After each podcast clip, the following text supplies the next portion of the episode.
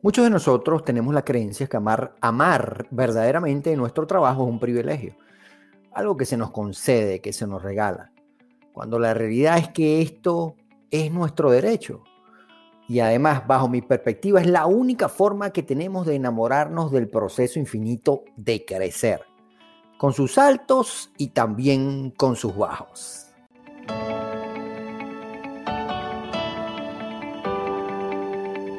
Hola, mi nombre es Sergio Negri, coach de liderazgo y crecimiento personal. Bienvenidos a este espacio líder de hoy donde compartiremos de manera fácil, sencilla y muy práctica todo lo necesario para ser un mejor líder, pero sobre todo un mejor ser humano.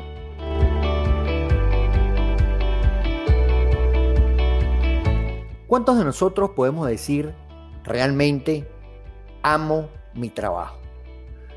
Probablemente un porcentaje muy bajo del que se encuentra escuchando este podcast. Mi propia experiencia de lo que he vivido con mis trabajos anteriores y durante muchos años y también lo que he escuchado a mis clientes de coaching, ¿verdad? En la mayoría de los casos me confirma esta teoría. Lo cual, por cierto, me parece bastante triste, ¿no? Todos realmente Creo que tenemos el derecho de sentirnos felices y amar lo que hacemos. Propiciar ese ambiente es responsabilidad de los líderes dentro de las organizaciones.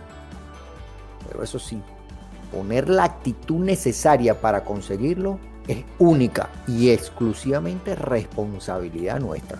Eso no es responsabilidad del, líder. No podemos poner esa responsabilidad en los líderes. Ahora, sí son ellos los que tienen el deber de propiciar y generar el ambiente y el entorno adecuado.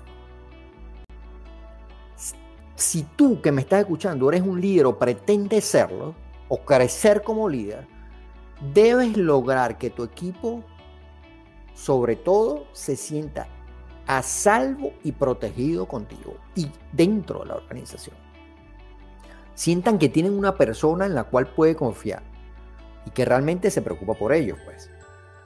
No solamente en la mayoría de las ocasiones yo escucho que representamos un número para las organizaciones. No solamente podemos representar ese número para las organizaciones. Ese es un sentimiento muy común que yo me he encontrado. Las personas tienen que sentir que no solamente representan un número para la organización, para los inversionistas y para los líderes de esa organización. Ahora, para lograr esto, los líderes deben permitir espacio a una comunicación completamente abierta y transparente.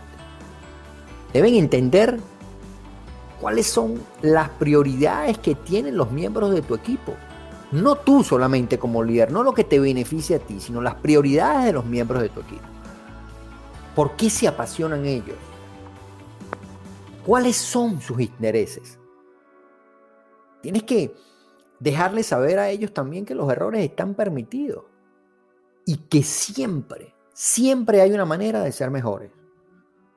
No estoy diciendo acá, no se trata de hacer apología del fracaso ni que, ni que estemos cometiendo errores constantemente y que tú los propicies, no, pero que sí hay un espacio permitido para cometer errores por supuesto, con la única visión de ser mejores cada día.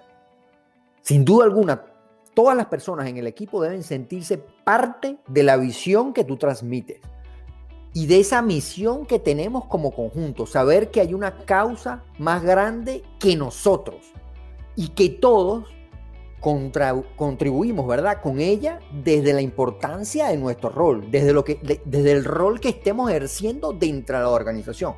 No podemos sentir que nosotros, en la posición que estamos, no contribuimos con esa misión, con esa visión que nos ha transmitido el líder. Es muy importante dejarles saber a nuestros colaboradores que ellos son importantes para el logro en conjunto de esa misión y de esa visión. Déjenme decirles que el cansancio proviene de hacer mucho de algo que no nos gusta.